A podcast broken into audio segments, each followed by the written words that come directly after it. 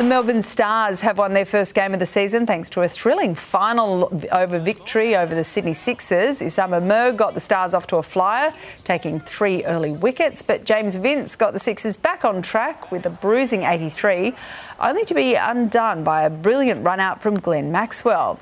Moises Henriques took a controversial catch as the Stars looked in trouble at 4 for 66, but Hilton Cartwright scored an undefeated 47 to steer the Stars home.